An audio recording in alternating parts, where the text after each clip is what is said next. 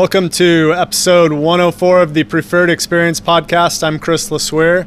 Today, our my topic is: Do you let fear stop you from progressing? And this week, we had a somebody that came in uh, that was coming in for an intro intro session, and um, this person showed up, and they got here and they looked inside as the class was going on, and they saw that uh, everything everyone was doing looked pretty tough. They must have been in the middle of a Metcon uh, workout during this time that this person showed up. And this person turned around, got right back in their car, and uh, we checked to see if they were if this person was still coming. And this person said, "I just can't do it."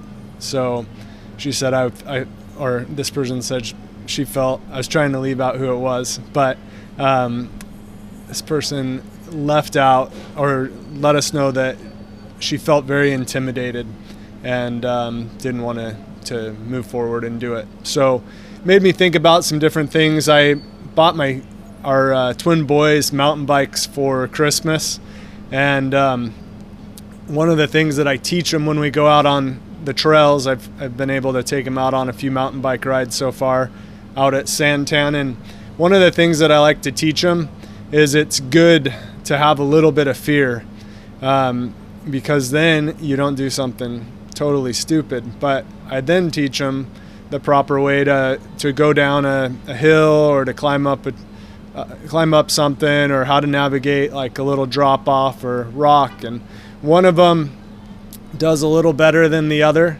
and uh, the other one is a little more cautious, which I don't have a problem with.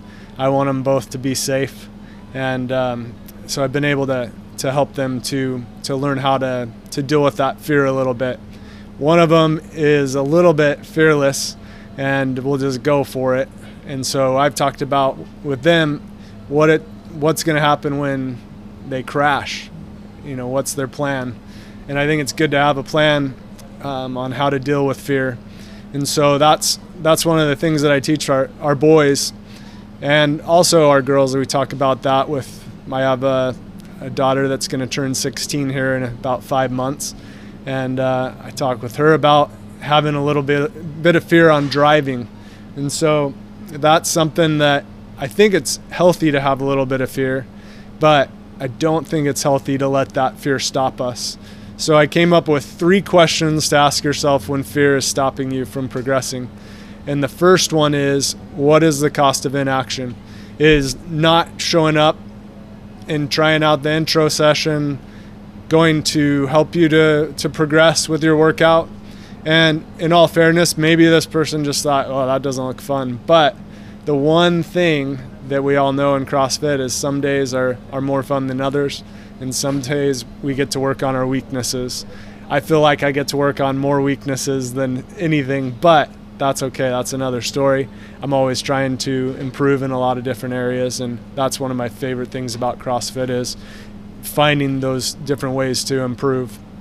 And so, if I had never shown up to a CrossFit workout and put in the time and sacrifice and uh, pain and all that from it, I wouldn't be in the shape I am in today. Like I, it's helped uh, me so much, and I know it's helped so many other people do the same. And we definitely have people that are intimidated when they show up, but once they they get started, I, I find that one of the biggest things that helps with intimidation or fear is just to to take a step forward into it and to get started and it makes a huge difference to to help you see that there is a way you can do it. The second question I have is will not making the choice to do something hard help you? I, you know, a lot of times I've found the biggest way that I improve is when I go and do something that is a little more challenging or is hard to do. Um, always improve when I do that, especially when I choose something that's going to take me way out of my comfort zone. So, so always move forward uh, towards something that's a little bit harder than you would want to do. Get a little uncomfortable. When you get uncomfortable, you make improvement. The third question is how is the scarier or harder choice going to help you to progress? So look that kind of goes with my last question. But look at those things that you can do. It doesn't have to just be in the gym, it can be in your personal life, it can be with your kids, it can be teaching them. And I know that when you do that, it's going to help you to improve. So move move towards the fear and and you'll get past that.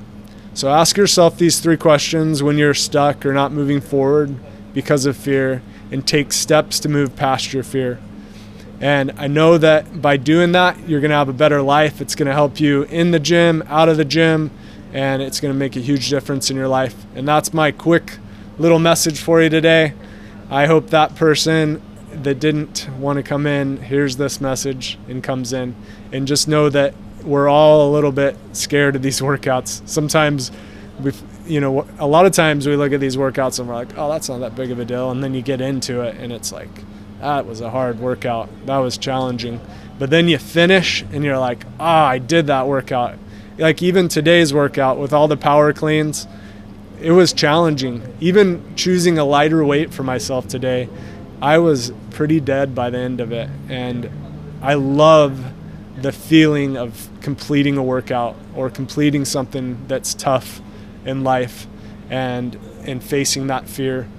And I know that will help you to do the same. That's what I have for you this week. Remember, it doesn't take a miracle, it takes a plan.